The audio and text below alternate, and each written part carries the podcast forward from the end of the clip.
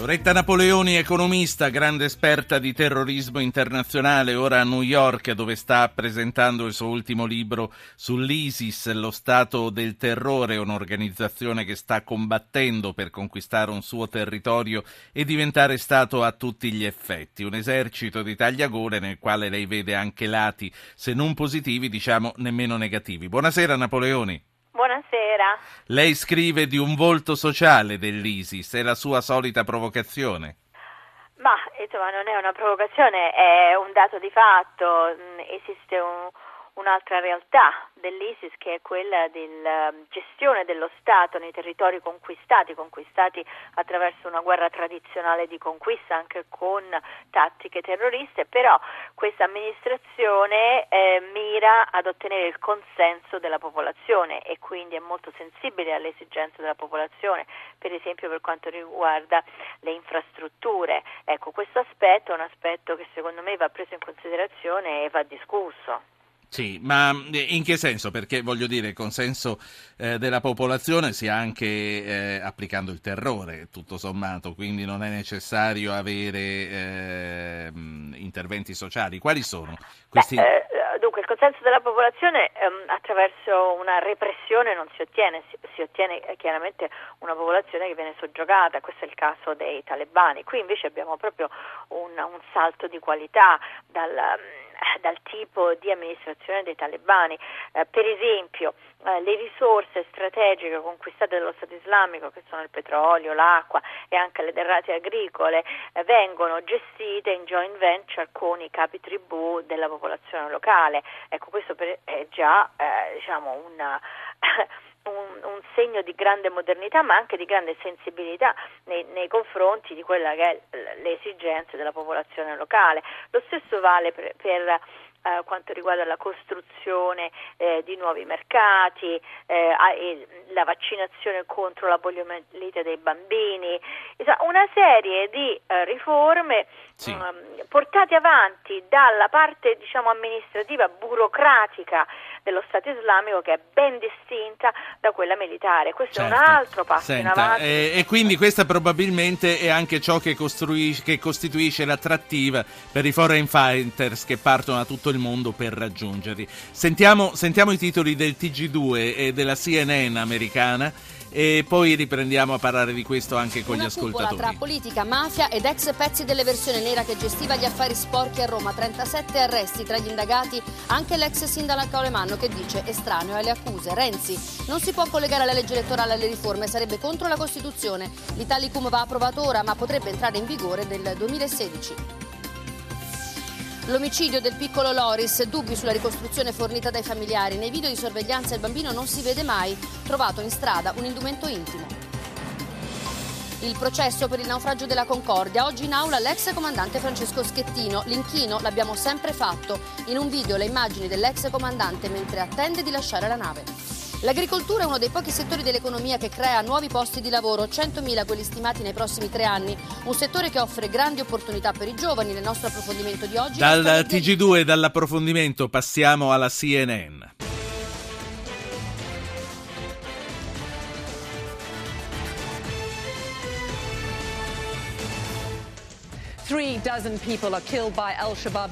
Circa 30 persone uccise dai miliziani di Al-Shabaab in Kenya. L'orribile attacco ha colpito la popolazione non musulmana.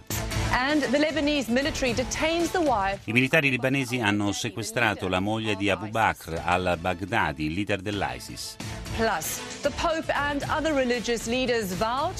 Il Papa, insieme ai rappresentanti di altre religioni mondiali, si impegnano per l'eliminazione entro il 2020 della schiavitù moderna e della tratta di esseri umani. Il nostro caporedattore esteri, Cristiana Ammanpur, è andata in Vaticano per parlarne.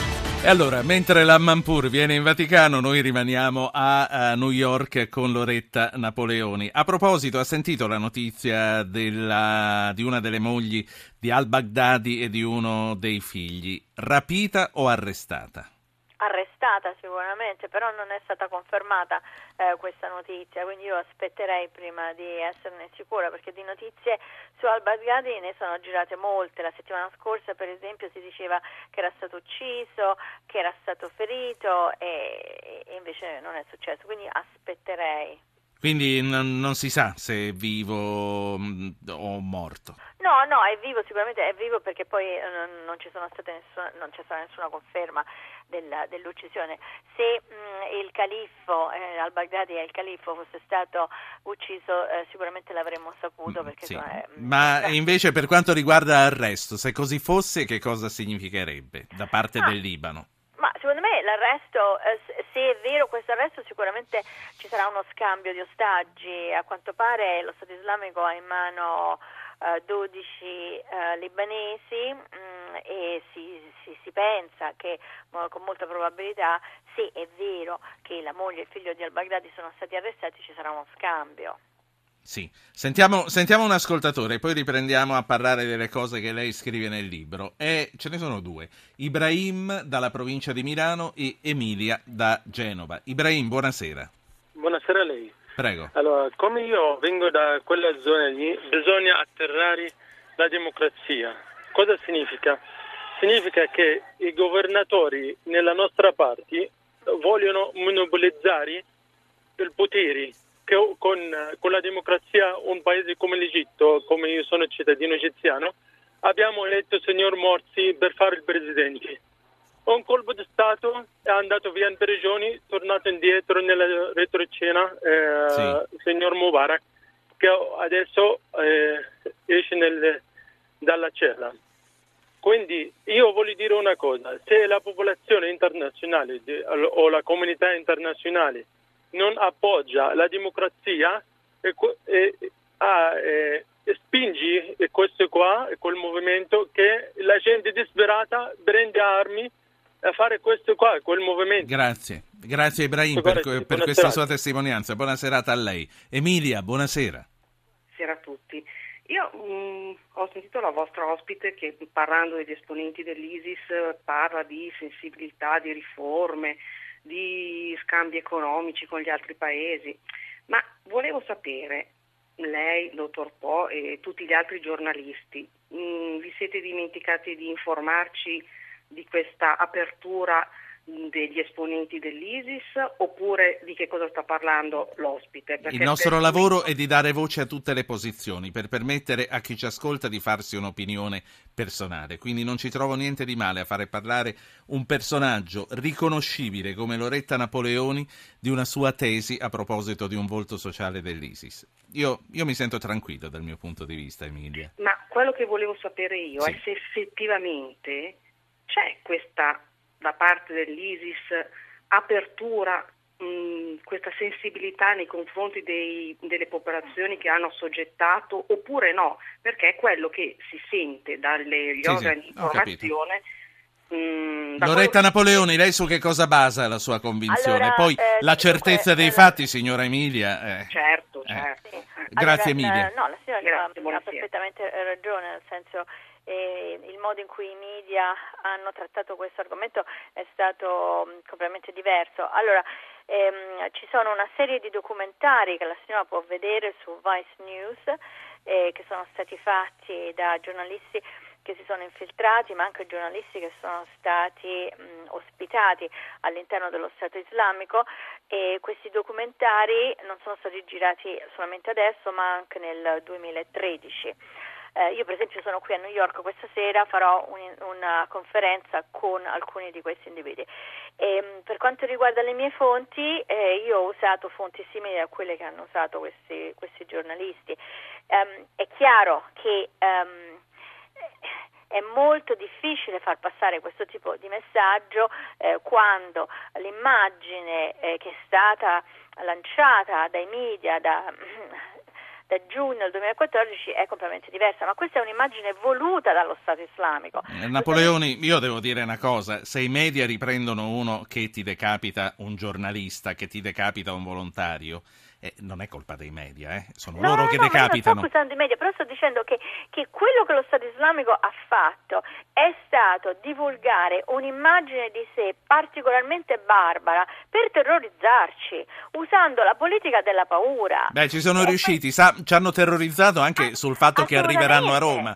Che cosa, che cosa, ne dice lei sulla bandiera nera sul cupolone di San Pietro? Ci crede? Ma, ma assolutamente no, ma assolutamente no. La bandiera nera sul cupolone di, di, di San Pietro è, sem- è semplicemente un, un, simbolo, cioè Roma rappresenta diciamo, il potere. In ogni caso il nemico numero uno dello Stato islamico non è il cattolicesimo, sono gli sciiti, quindi prima di arrivare a Roma arriveranno a Teheran, cioè, c'è tutta una logica completamente diversa da quella che invece viene propagandata appositamente dallo Stato islamico in rete per terrorizzare noi occidentali. Quello che io dico nel libro è questo, bisogna andare oltre questa propaganda e riuscire a capire esattamente che tipo di nemico abbiamo. Secondo me è molto più pericoloso un nemico che cerca il consenso all'interno dei territori conquistati che un nemico che invece cerca di mh, mm, sopprimere quelle sono le, mm, le, esigenze della popolazione. È quello che ha detto sì. Ibrahim poco fa, d'altronde. Senta. Cioè, se continuiamo ad avere un atteggiamento repressivo nei confronti della popolazione, è chiaro che la popolazione si ribellerà. Sì, alla, ai cittadini, a, diciamo allo Stato sociale ci pensavano anche il nazismo e ci pensa anche la Corea.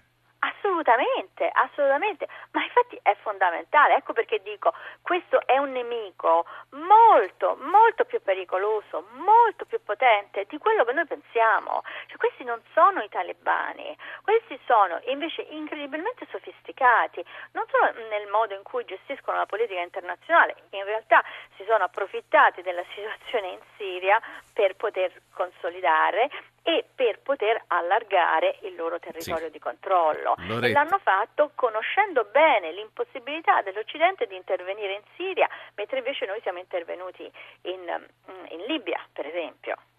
Loretta Napoleoni, eh, io la ringrazio per averci aiutato a vedere anche eh, questa possibile altra faccia. Chi voglia approfondire il suo discorso, che naturalmente è stato contenuto in un'intervista molto breve, eh, può trovare edito da Feltrinelli Loretta Napoleoni, ISIS, lo Stato del terrore. Senta, una curiosità che ho io, una come lei che studia il terrorismo da tanti anni, se la vede una serie televisiva come Homeland?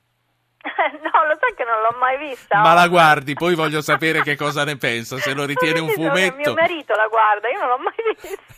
Perché sono, sono, aggiornati, volevo sapere se la Napoleone lo ritiene un fumetto o qualcos'altro. Comunque, no, no, no, ma immagino che sia Obama, lei lo sa che Obama ha detto che al sabato pomeriggio si ritira nello studio ovale quando eh, la signora e le bambine vanno a eh, fare eh, shopping e lui sì, si guarda sì. Carrie, no, Carrie guardi, Madison. Io, io siccome ehm, massico terrorismo tutto il giorno, generalmente quando mi rilasso guardo i, i film sui disastri ecologici. Ma che bellezza!